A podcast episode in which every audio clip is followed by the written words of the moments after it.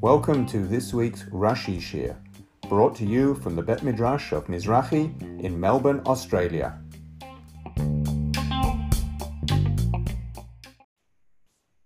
So we join again uh, to learn Rashi, and we are in Perik Yud Zayin, and we're up to Pasuk Yud Aleph, and we're talking about the Brit Milah. So Avraham has been commanded to um, perform his part of the Brit. Last week we learned really about Hashem's side of the Brit, but Hashem would be to Abraham as a god, and Hashem would give to Abraham and his descendants Eretz Megurecha, the Et Kol Eretz Canaan. And now in Pasuk Yud, it sort of introduced Abraham's side of the bargain, uh, which included at the end of Pasuk Yud, Himol Lachem Kol Zachar. Rashi said Himol is uh, an infinitive, that there should be I'm roughly translating it as a state of being for all of your males to be circumcised. And then we go on to Pasuk Yud Aleph. Unamaltem et basar orlatchem. So I'll leave unamaltem untranslated. It's something to do with circumcision. The basar, the flesh of your orla, v'haya od brit beini uveinechem. And it will be as a sign for the brit between me and between you. And what is unamaltem? so we have a grammatical Rashi, which says unamaltem kamo umaltem. It's the same as umaltem. As he will explain, the nun drops out. And umaltem means you will circumcise. And Rashi says, Vahanun bo yatera liasod. The nun is extra to the foundation. Hanofel bo leprakim and it falls out at times. So it is part of the shorish. The shorish is nun mem lamet, but sometimes the nun disappears, and you're just left with a two-letter root of mem lamet. And he says this happens in other cases. Kagon nun shel noshech, the nun of noshech, which literally means to bite, but we find as lo tasich et re'echa, you shall not literally bite. In other words, take interest. That's how it's um, uh, that's the, which how it's used from your fellow.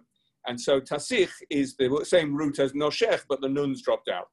But hanun shel noseh, the nun of noseh, to carry, to bear, um, also drops out. Uh, like uh, vayisa, they journeyed. Vayisa'u, sorry, they journeyed. So it's the same root, samach aleph, but the um, nun has dropped out. So here, unamaltem kamo vanasatem. So it's the same structure, as vanasatem with the nun for the nun samach aleph. Um, sometimes you have the nun and sometimes you don't have the nun. So it's not a nifal, which it might look like, because a nun normally sounds like a nifal.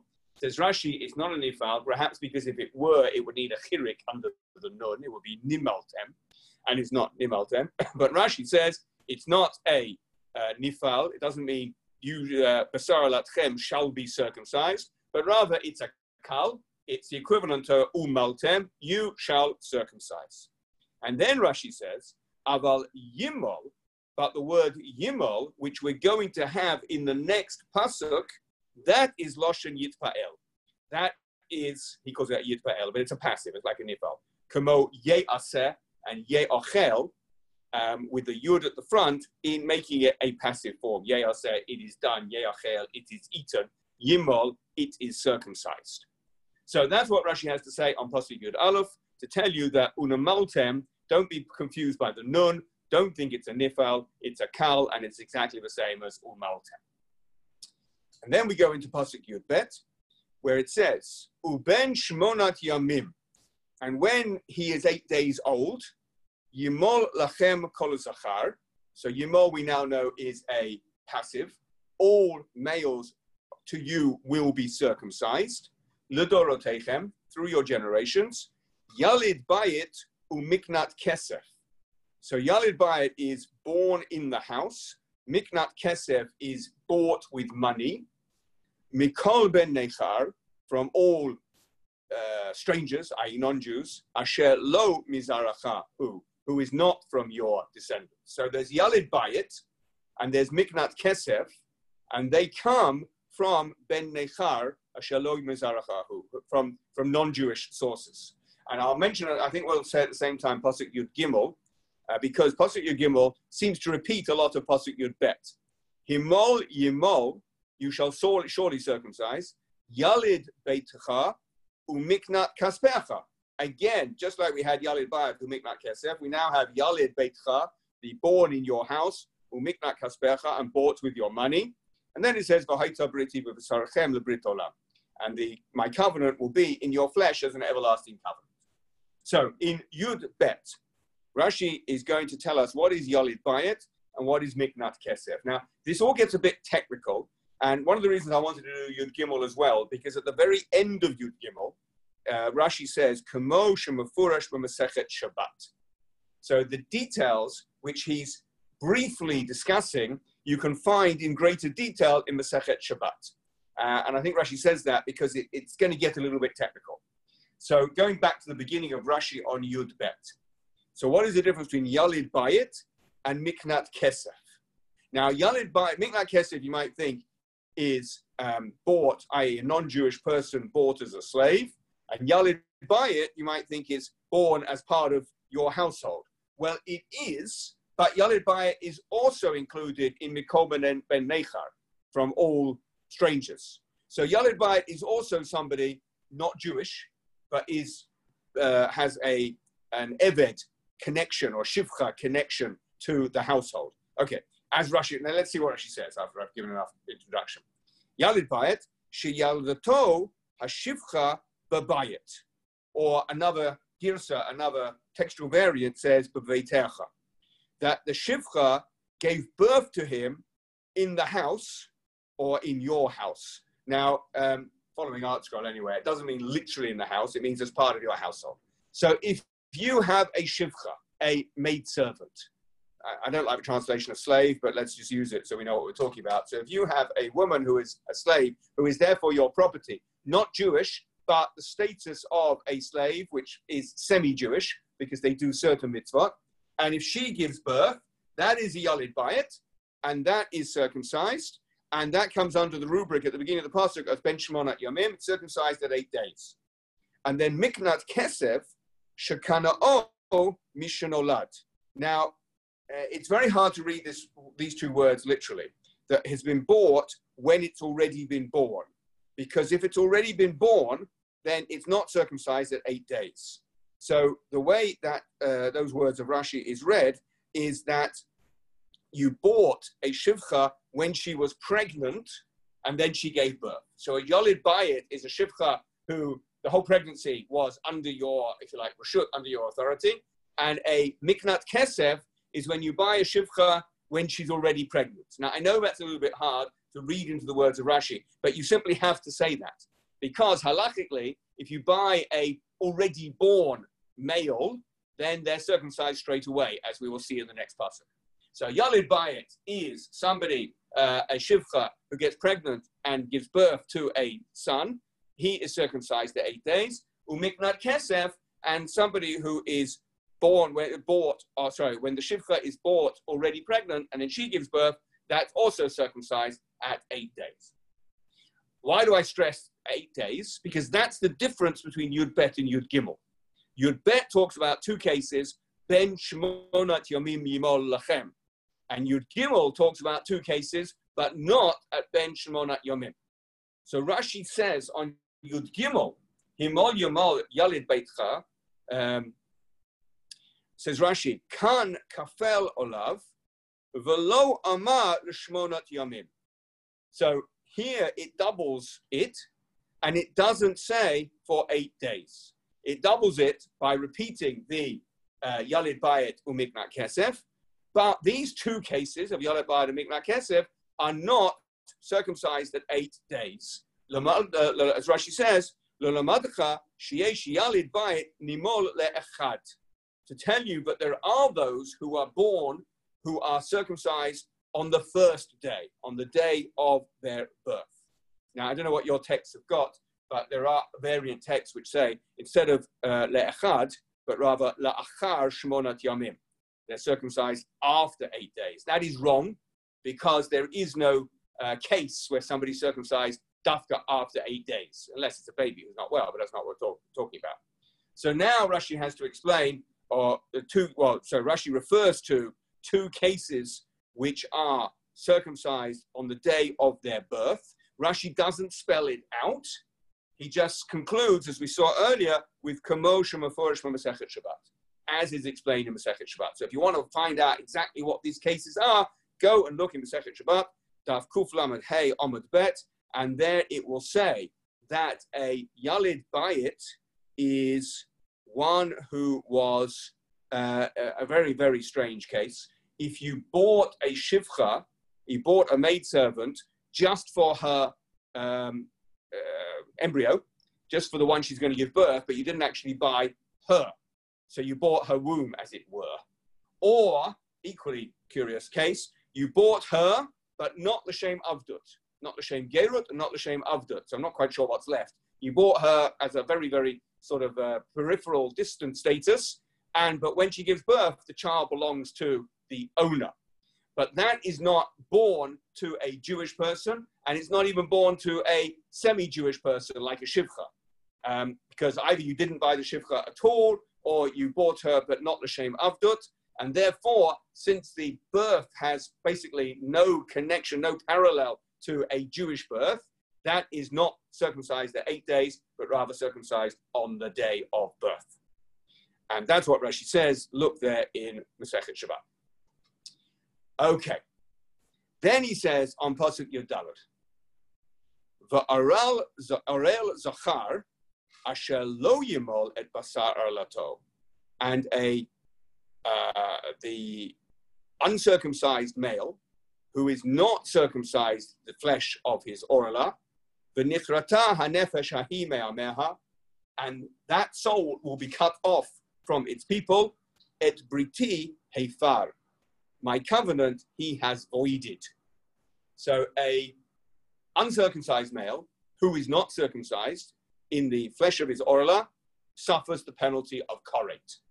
There are, by the way, there are 36 negative transgressions that if you if you transgress them, you get koret. Rashi will explain what koret is, so I'm not going to spell that out now. But there are two uh, positive mitzvot that if you don't fulfill, you get koret. One is not bringing a korban pesach, and the other is not circumcising oneself.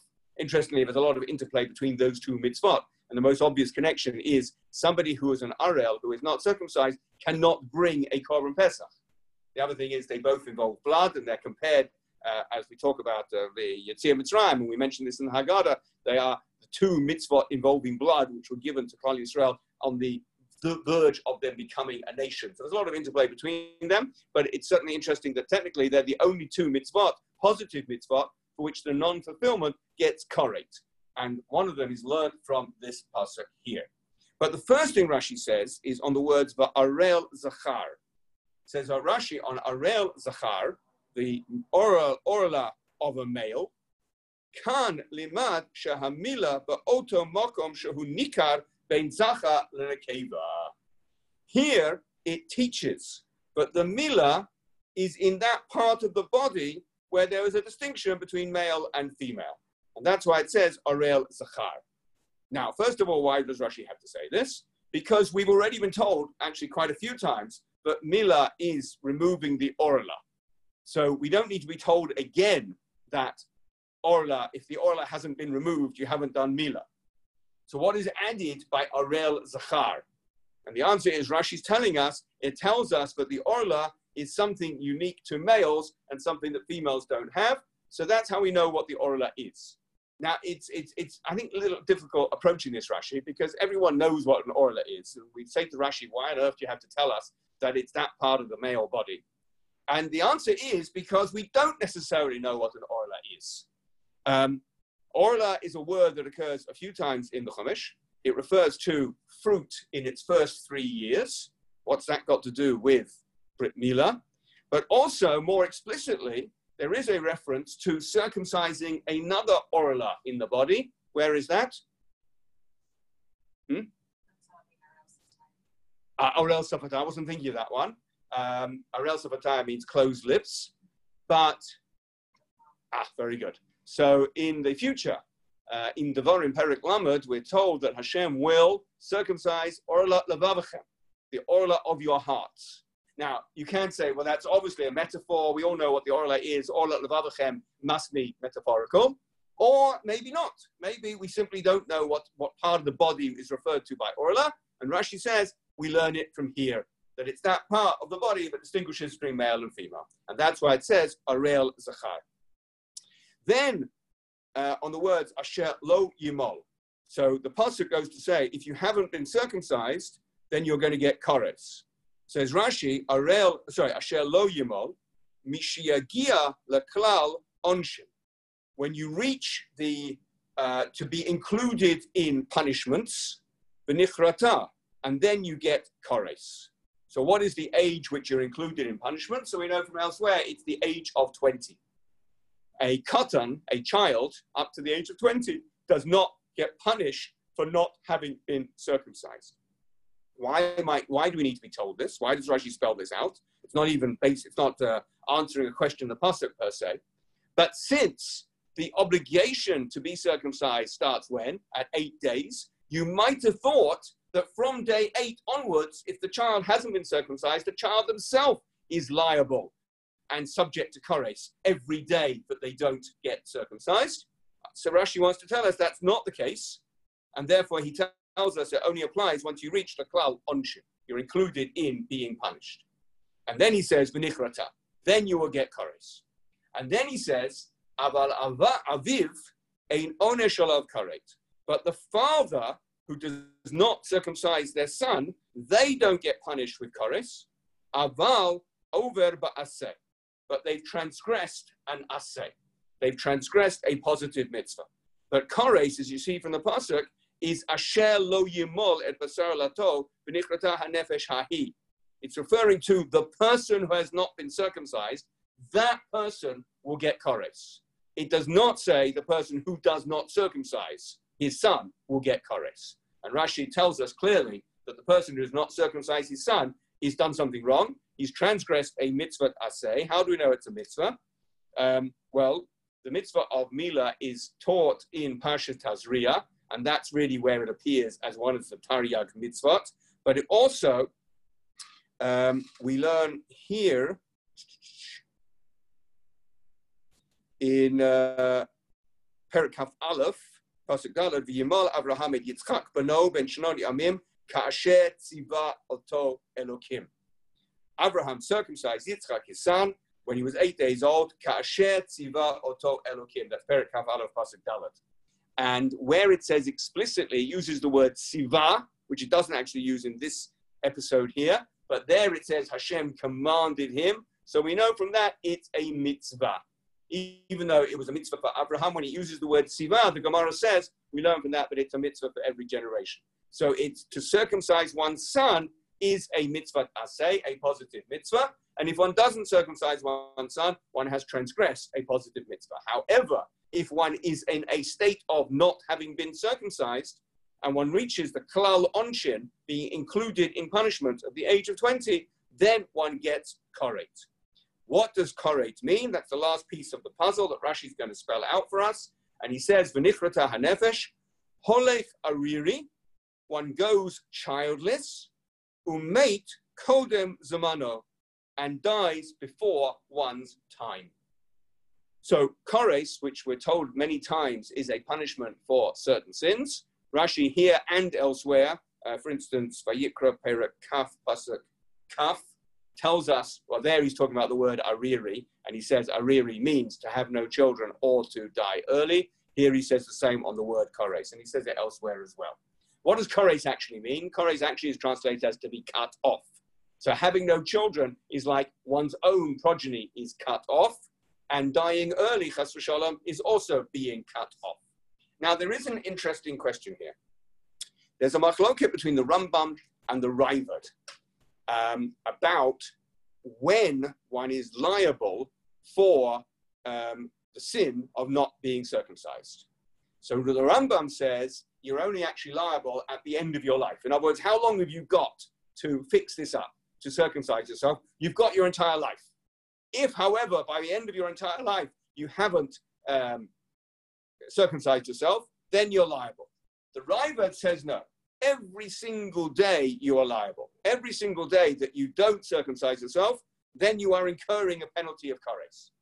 Now, in order to understand this machloket, we have to understand two different views on what kares means, because there's, there's, it's, it's really a famous conundrum. How can you be punished by dying early for a sin that is means you haven't done something during your lifetime? If the sin is you don't circumcise yourself during your lifetime, then it's like not fair to reduce the lifetime before the end of the lifetime. So we see that Rashi is holding like the Raavad. Rashi says your punishment will be dying early because Rashi says that every day that you're not circumcised, you're incurring a penalty, and therefore you might be punished by Chas v'shalom dying early. Had he held like the Rambam, he wouldn't have said that kares includes uh, mate kodem zmano, because the Rambam says you can't be held liable for, you can't be punished for not circumcising yourself until the very end of your ordained, your, your, your, your prearranged life. Um, but if Rashi says that you're going to be punished by ending your life earlier, that must mean you're already liable, which means, like the Raavad, you're liable every day that you don't circumcise yourself. Yes. One, the Raavad is, I'm assuming that's after 20, after age 20 as well? I think so. I don't know exactly if he says those words, but I think so. Yeah. One other thing, I, I assume Karet was more about a kind of spiritual exposition of the right word. Or here Rashi doesn't make anything. It's all about the current Olam Hazeh rather than Olam Haba, which I think I've often associated Karet with. But Rashi doesn't mention anything. It's all about. I don't think he does. Um, he mentions Karet in a few places, and to my recollection, he doesn't talk about Olam Haba. No, it's, it's these two things. It's, it's yeah. Okay, so that takes us to the end of that section. Hashem has given the, the precise details of the mitzvah, or some of the details anyway. And now we go back to talking to Abraham about him and his family and his destiny. Pasuk Tet Vav. Vayomer Elokim El Abraham. Sarai ishtacha lo tikra et shamah Sarai ki Sarah shamah trying to pronounce the Mappiks in the hey. Uh, and it's not a Dagesh, it's a Mappik, by the way. Difference. Um, Elohim said to Abraham, Sarai, your wife, do not call her name Sarai, but Sarah is her name. What's the significance of that? So Rashi says, Sarai, the mashma Sari, li velola acherim, that it's my princess or my female version of a minister, and not it's for me and it's not for others. Ki Sarah stam shama, but Sarah, Rashi, Rashi is actually taking the words of the pasuk, ki Sarah shama, but he adds the word stam to stress that Sarah is without a um, a uh, suffix. Sarah just means let's call it princess or let's call it minister. Shitahei Sarah al kol. She is the minister of everywhere. So it parallels very much the change from Avram to Avraham. Avram, as we learned last week, means father of Aram, and Avraham means Av Hamon Goyim, the father of many nations. Sarai means my minister, to have limited authority, and Sarah, stam, Sarah without any suffix, means a minister, which means I'll call on everyone. Now, um, the question came up last week how exactly does Abraham um, act- activate, actualize his fatherhood? And I suggested it's through the process of Gerut, of um, spreading his influence not just to Aram, where he was originally, but to the whole world and telling them about Hashem and possibly converting them to become followers of Hashem. And it would be, it would imply, it would seem, but it's the same with Sarai, which is of a limited jurisdiction, if you like, to Sarah, which is she is now um, has some sort of authority over everyone, and she also is able to influence everyone. Okay, the pasuk continues to talk about Sarah, that now being her name. Pasuk Tet Zayin. Uverachti ota, I will bless her. Vegam natati mimena lacha ben, and I have also given from her to you a son. In other words, you will have a son from Sarah. Uberachtiha, and I will bless her. V'haita legoyim malche amim, and she will be for nations kings of peoples. Mimena ihiyu. From her there will be. Now, how many things are promised in this verse?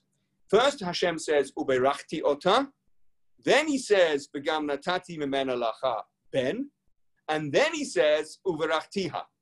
And I will bless her. So one of the things that Rashi is going to have to explain is what are the two blessings? And do they include giving her a son, or is that something separate? So Rashi says, Uberachti ota. Uma hi habracha, shachazra lena'aruta. What is the bracha? That she returned to her youth.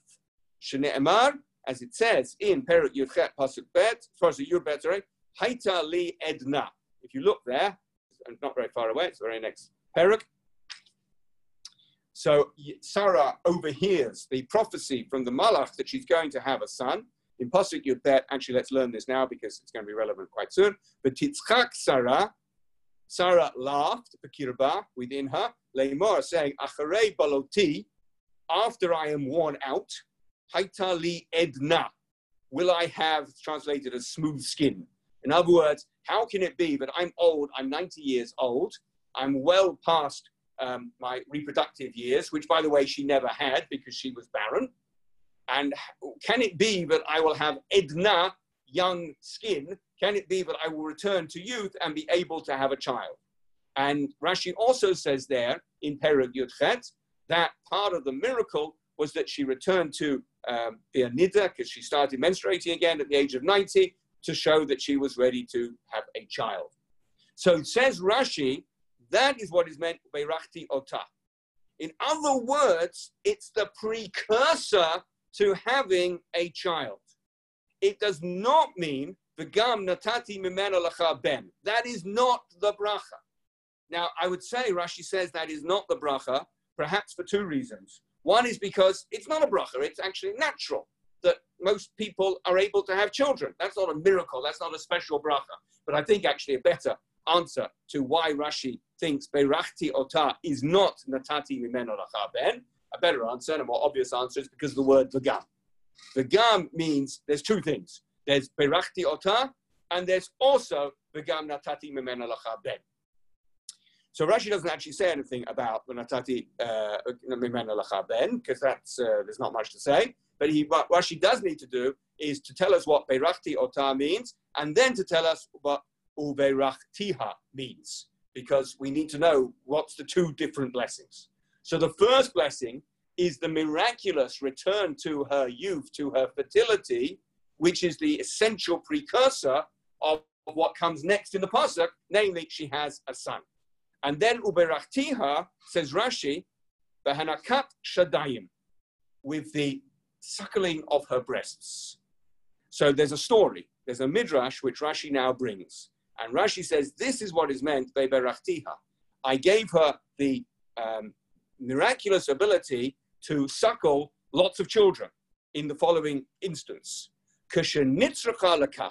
When it was necessary for her to do this, Yitzchak, on the day of the feast of Yitzchak, which is referring to the day that Abraham made a feast for Yitzchak when he was weaned, um, which would have been, which was, uh, I think, when, when he was two years old. Shahayu Murananim Alehem that people were making accusations against them. Sheheviu asufi min hashuk, but they found a foundling in the marketplace, omrim benenohu, and they said, he is our son. And what happened was, so let me just pause for a minute. So um, at the beginning of Toldot, we uh, are told a different type of accusation that uh, people thought that um, Yitzchak was Sarah's son, but not Abraham's son. They thought Yitzchak, Sarah, that uh, Sarah became pregnant from Abimelech. So there at the beginning of Toldot, Rashi says that Hashem made Yitzchak's face look the same as Abraham's face, so everyone would know he was Abraham's son. The reason I mention that is because this is like a different version of a similar accusation. But on this occasion, um, people scoffed and they looked at Abraham 100 years old and Sarah 90 years old, and they said they can't have a son. They found a foundling, and they pretended that it's their son. So then what happened? Sorry, why, why, why do we find in the Midrash this accusation? And the answer perhaps is that why does Abraham want a son so much? Why has that been such an important theme of the last three prakim in a sense? First, uh, at the Brit Bein HaBetarim, Abraham says, you, You're giving me nothing because I don't have a son. And then we have the birth of Ishmael. And now we have the promise of the birth of Yitzchak because it's so important for Abraham to carry on his mission through his own descendants. It's all very well teaching lots of people about God, which Abraham did, but it's so important for him to have an heir, a biological heir, who will carry on his mission. And that which was so important to Abraham was, in the reverse sense, so important for the scoffers of the generation to disprove. So therefore, at the beginning of Tolda, they said, all right, we accept he's Sarah's son, but we reject the idea that Abraham has a son. Here in Lech Lecha, we're told, well, it's referring to what happened in the next parasha, that they reject the idea that either of them are able to be the biological parents of this child. Okay, so what did Hashem do to disprove that? And what he did was, well, what happened at the Mishteh? So Abraham invites all the big machas of the time, and all the women brought their baby boys, boys, baby children with them. Umanikata lo hivia and they didn't bring the wet nurse. Presumably, they were sort of aristocrat, aristocratic people who didn't nurse their children themselves. They had wet nurses for the occasion, and they deliberately didn't bring the wet nurse to the mishteh for Yitzchak. And what happened? Vehi henika et kulam. And she, Sarah, was able to suckle all of them. He Hushanemar, that's what it says when Sarah says, Heinika banim Sarah. Can Sarah be the suckler of children? Now, she says that when she gives birth to Yitzchak. And the Midrash, and Rashi quotes it here, saying there's a problem with that simple interpretation of Heinika banim Sarah. Sarah is talking about herself as the suckler of children, plural. If she's only had one child, it should be Heinika ben Sarah. So what does Banim Sarah mean? It means Sarah, there was an occasion when Sarah suckled lots of children. And that's why the Midrash said, or rather the way Rashi quotes it, uh, is that the, on this occasion, the uh, aristocratic women did, brought their babies and Sarah miraculously was able to nurse all of them. And then Rashi says, Bereshit Rabbah Ramzo B'miktzat. In Bereshit Rabbah, it's alluded to partially. In fact, this incident, what he's described, is uh, referred to in the Gemara, in Bereshit Rabbah, it's not actually mentioned. What is mentioned is she had the, the way um, there, the phrase Uberachtiha is interpreted as the bracha of being able to have milk herself and to suckle her own son. But Rashi doesn't accept that. And why doesn't he accept that? Well, probably because that also wouldn't be a bracha. Women who give birth generally are also able to suckle their own children. That's not a miracle um, and it's not a special bracha.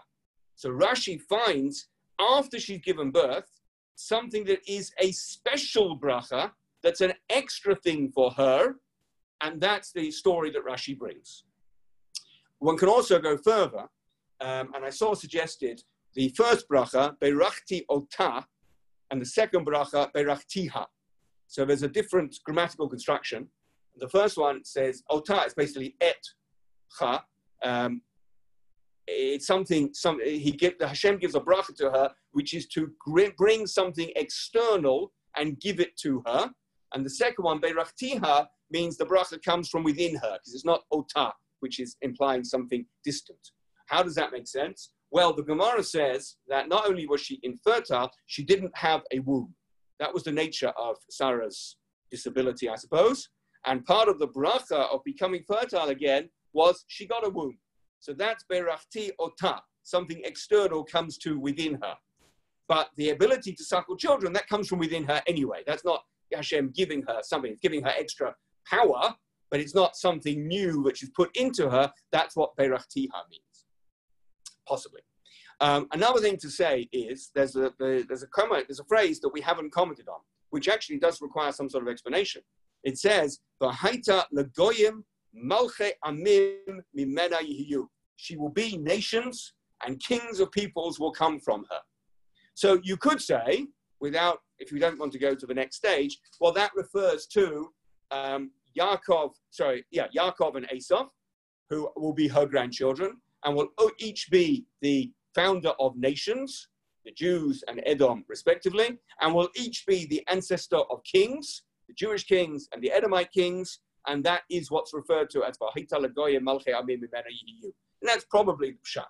However, we could raise a question on that because that's already been promised to Abraham. Um, and if it's already been promised to Abraham regarding the son that he's about to have, and that son is going to be the son of Abraham and Sarah, then it's obvious that it's also going to be that Sarah will be Haitalagaye Malche Amim. In which case, why do we need to say it again? So some want to say that there is a deeper significance and a long-lasting effect to this incident of Sarah suckling all these babies, which also answers another question. Why should Hashem do this amazing miracle just to shut up the scoffers who don't need an answer and they're just wrong? The scoffers who say that Yitzchak wasn't the son of Abraham and Sarah, what's the big deal? They can say they're nonsense. We don't have to respond to it.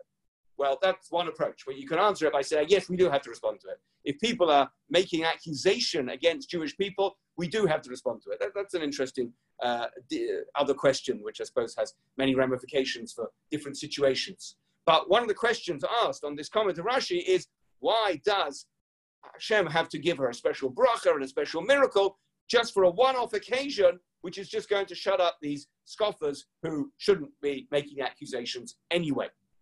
So someone to say this, that, uh, and not, this is certainly not a universal idea, that there are people in the world who are born non-Jewish and who convert. And where do they get their Jewish neshama from? Where do they get the kernel of Jewishness, which then develops and grows through the process of Giyur? And the answer is they must be a descendant of one of those whom Sarah suckled. So by absorbing the milk from Sarah Imenu, that generated within their ancestor, which was then passed down, a little bit of Jewishness. Uh, this, of course, raises other questions. Is Jewishness nature? Is it nurture? Is it something intrinsic or is it something that a, a ger can learn? I don't want to get into all that, but I just want to share that idea. But that answers two questions, three questions perhaps. It explains, if, that, if, if we can just follow that line of thinking, it explains the long lasting significance of this incident with Sarah suckling all these children. But it wasn't just a one off, it had a long lasting effect. Number two, it wasn't just to answer the scoffers who don't deserve an answer. And number three, so I said there were two points, the answer is the third question, is who are these goyim umalche ami mimena yihiyu? Sorry, um, it's a slightly different point. That uh, they, they, don't have to be converts, but through the um, suckling that Sarah gives to all these babies, some of them will grow up to be either kings themselves or ancestors of nations. And in that way, um, Amim is the fulfillment, oh, sorry, is fulfilled by her giving milk to those children who get something from her. Why is that uh, a possible pshat in the pasuk? Because of the order, because it comes, then, then we can make the connection between uverachtiha and v'haita malchei amim so I don't suggest that is the only pshat, but uh, it's a possible pshat. Okay. Um, yes. Um, I don't understand the first bracha that we said, about her being, um, back to say, being able to deliver the skin that we mentioned. Yes. Because uh, why is it, I guess, if she has, if she was going to have a baby, wouldn't that be like a natural consequence? Like, what, like what, couldn't you both, like, you have a baby and also a blessing that you'll be pregnant? Like, kind of seems the same. I, I, probably the second thing, I was like, why did, why did they need to say, why was it, wouldn't be obvious that she would have to suckle as well, but no, maybe someone else would suckle, she would have the baby, but another woman would suckle, but no, that blessing makes sense with the second blessing, about her suckling, if that makes sense. No, I'm blessing, not quite with you. Try again. Uh, try again, uh, it's, a bit, it's a bit of a long question. Go ahead. I, I, understand, sorry, I understand the second bracha about her suckling is, is, is, a, is a bracha because... It's not normal to suckle lots of children.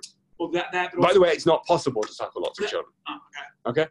My question would be like, why didn't you say that? I, I would have assumed naturally that if she was going to have a child, surely she'd be able to suckle it, but maybe you wouldn't have thought that being Jewish so, so old. Yeah, no, hold on, hold on. Uh, I don't know if I'm going to answer this. I, I said, um, and the doctor or the medical student can confirm this, that a, a woman who's given birth can suckle one child, maybe at a push she can suckle two, but she can't, she doesn't have enough milk to suckle lots and lots. So, so, So, so to suckle one child, that's not a special bracha. That's the natural consequence of your birth. But to suckle lots of children, that's a special bracha. Ah, so that's what that's what Rashi's saying. It's specifically about the many children, not Yes. just the fact that it was. Correct, correct. Okay. And that's why Rashi brings that whole story. Okay, that, make, that, makes sense. Yeah, that adds, I guess, my question. That, that's, that is an, a separate bracha. But my question about the first bracha, why about having smooth skin or what, why wouldn't that be like a natural consequence? If she was to have a baby, wouldn't she have to return to her youth or Well, yes, but it's a miracle. fine? But I'm saying, isn't it a miracle just the fact that, that she had a baby? Couldn't it be like, it's also, you know, how much more, couldn't you say like, um, you know, Well, by, it's by being pregnant and by having a baby, like, it's not obvious that if she's going to have a baby, then she obviously has to return to her youthfulness, if that makes sense. Why is it a separate bracha? That kind of makes sense.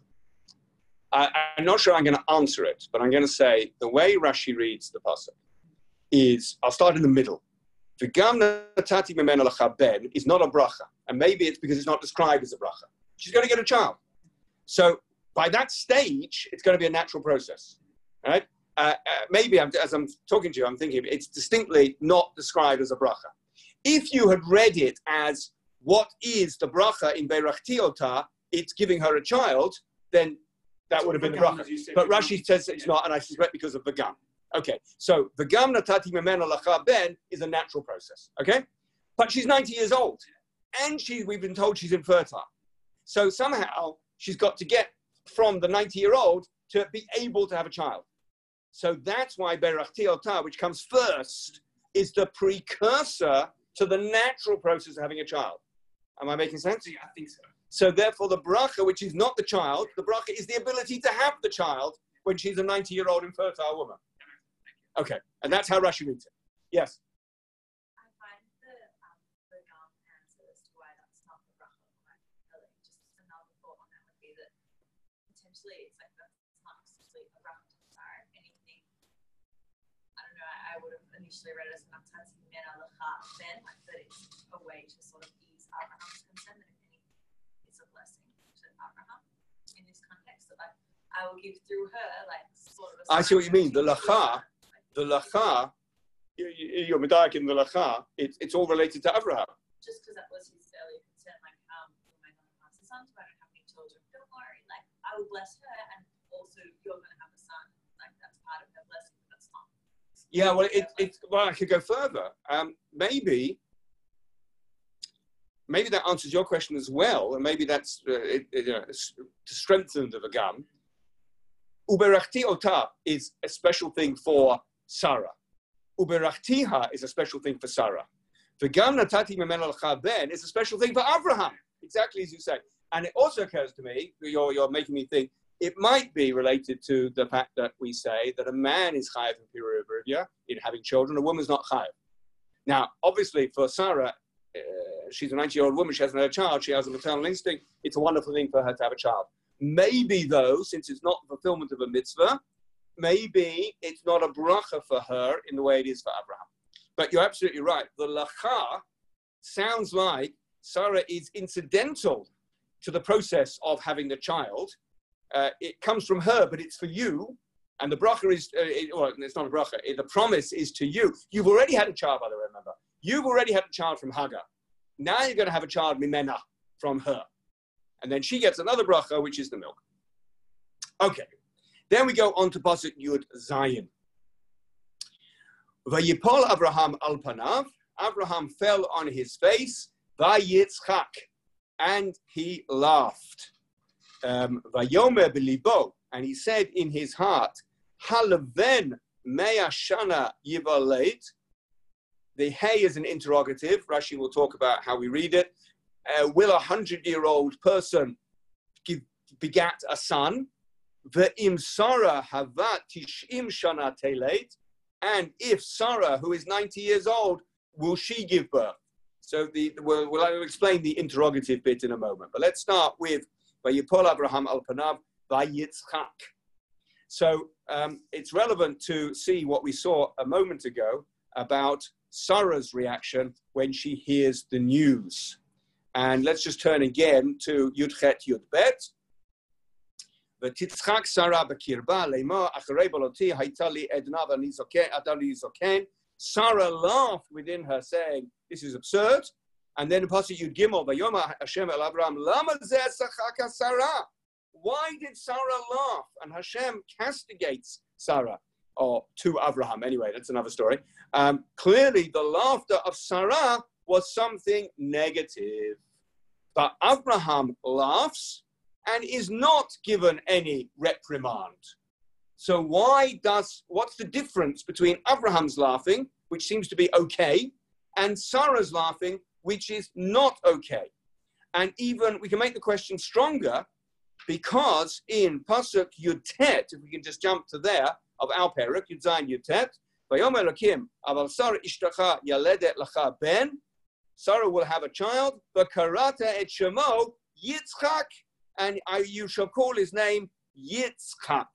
Why is he called Yitzchak? Says Rashi there on Yud Tet, Al Shem Hatzachok, because of the laughter. So Sarah's laughter is something she's told off for. Abraham's laughter is something he's not told off for. And on the contrary, Abraham's laughter is immortalized in the name of Yitzchak. So Rashi says, Vayipol Abraham al panav Yitzchak, ze tirgam onkelos v'chadei. We can look at onkelos because onkelos translates the two types of laughter differently. In this case, he says, uh, you can look at it in the onkelos, unafal Abraham apohi. And he, well, Rashi says, loshan simcha. That's an expression of joy. But al Sarah, and on Sarah, the onkelos translates Sarah's laughter, loshan machoch, an expression of mocking, of incredulity.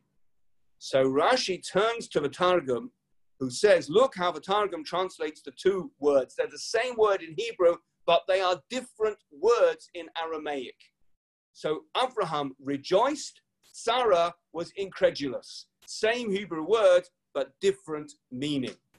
And therefore, says Rashi, Lamarta Abraham he'emin v'samach. This teaches you that Abraham believed and was joyful. But Sarah, lo he'emina, and Sarah did not believe, liklaga, and mocked. So that's the question that Rashi asked, and that's the answer. It's interesting that you know every language has some synonyms not synonyms, opposite. Every language has some words which have more than one meaning when you sort of get to the nuance, and sometimes they're translated by different words in different languages. And that's exactly what we have here. And it's the two different translations in the Onkelos that tell us about the different natures of the two types of laughter.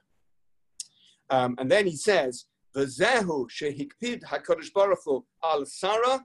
This is why Hashem got angry with Sarah. Below hikpid al Abraham and did not get angry with Abraham. Because even though it's the same word in Hebrew, it was a different action expressing a different emotion. Yes? Is the discrepancy in those translations by the like by extension by Rashi based on of laughter? Because I'm just thinking like they must be based on is the translation based on the consequence? Like based on the discrepancy. Uh, the reason I'm hesitating is, on the one hand, sort of obviously yes, but um, at the risk of sounding very sort of fundamentalist and sort of, I won't, I won't give another word, but you'll see what I mean. Um, we hold that the reason Onkelos is special is not just because it's very old a, Onkelos is basically the oldest commentary on the Torah that we have. Um, Onkelos was a Tana. Um, story is he was the son of, or nephew of the Emperor Hadrian. He converted, Onkelos Hager, um, but he was certainly from the Tanaitic period. And his translation, like every translation, is also a Perush because the words he uses expresses his understanding of what the Hebrew words are saying. But the more traditional approach is that Targum Onkelos goes back to Har Sinai. Um, when the Torah was given, it was given in the form of the Chumash, and Targum Onkelos was given at the same time. So that's one of the reasons, perhaps the reason, why great sanctity is given to Targum Onkelos. Why we have to learn the parsha twice in the Hebrew and once in the Targum Onkelos. It's, it's right up there with the original Chumash. So what I'm trying to say is the, the translation is almost part of the Torah itself. When the word Yitzchak is used, we need the Targum by its side. That's why it's printed in the very next column to tell us what the word means. So I'm trying to get to the point of saying, I'm not going to say it's just work backwards from the consequence, but Targum is telling us that's what the word means. Now, it also, Rashi brings this Targum in this particular case to explain, explain the difference in the consequences. So I, I would draw a distinction between why Targum translates it thus and why Rashi quotes the Targum. There's no doubt Rashi is quoting the Targum in order to ex- answer the question. And the question, Rashi tells us what the question is of why the consequence is different. So Rashi alerts us to the Targum in order to explain that. But I'm suggesting that I don't think we can say for sure that the Targum works it out like that, because there is such an idea that the Targum isn't just working it out for himself, but is uh, based on a either the Targum Onkelos was given long before Onkelos, which is perhaps an interesting little bit of anachronism, or Onkelos himself wrote the Targum based on a Masorah which went a long way back. Do you understand how I'm not quite accepting your premise? Yes, yes. but certainly we can say of Rashi, he's quoting the Targum in order to answer the question of why there's a different consequence. Then, then I guess you got like I, I, I appreciate that for some holding um, courses translation in really high regard, um, Mm. and even like the like closest divinity of it. But then like when you ask then why, I mean it's significant of course why the Torah is in both places. Okay, well, having given a very sort of holy fundamentalist idea, I'll now resort to a much more pedestrian idea. As I said before, the nature of the Hebrew language is that the word sachok has got at least two connotations, which have the same word in Hebrew, but they happen to have different words in Aramaic. Okay? Okay, um, then I think we've just got time for this bit. Halaven. So the hey is a hey interrogative. So Rashi says, Yesh temihut shahain kayamot. There is, uh, tamia is an expression of wonder or a question, um, which are those that are maintained. In other words, what Rashi means here is there are, you could ask, is it the case that, in the sense of how absurd, that's obviously impossible, or rather, and I would translate it as, is it not the case that something actually happens? Does it not actually happen? If you get my distinction, you can have a hey interrogative, a tamia, an expression of, of wonder to say, surely that can't happen. Or you can have a hey interrogative saying, surely that is the case. Um, and I think the best way to translate into English is, is it not the case that? And in this case, is it not the case that a hundred year old man is going to have a son? So Rashi says that Tamihot Shehain Kayomat. In other words, Rashi is making clear that Abraham is not questioning what Hashem has just promised. That can't make any sense. Especially as Abraham, as sorry, Rashi has just said in the very previous comment that Abraham ma'amin, Abraham believed in a way that Sarah didn't.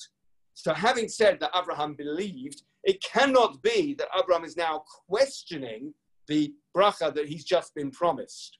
So therefore, halaven me'ashana yivaled does not mean, can it mean, can it be that a hundred-year-old man can give a child, can have a child? Surely not, but rather, isn't it amazing that a hundred-year-old man is going to have a child?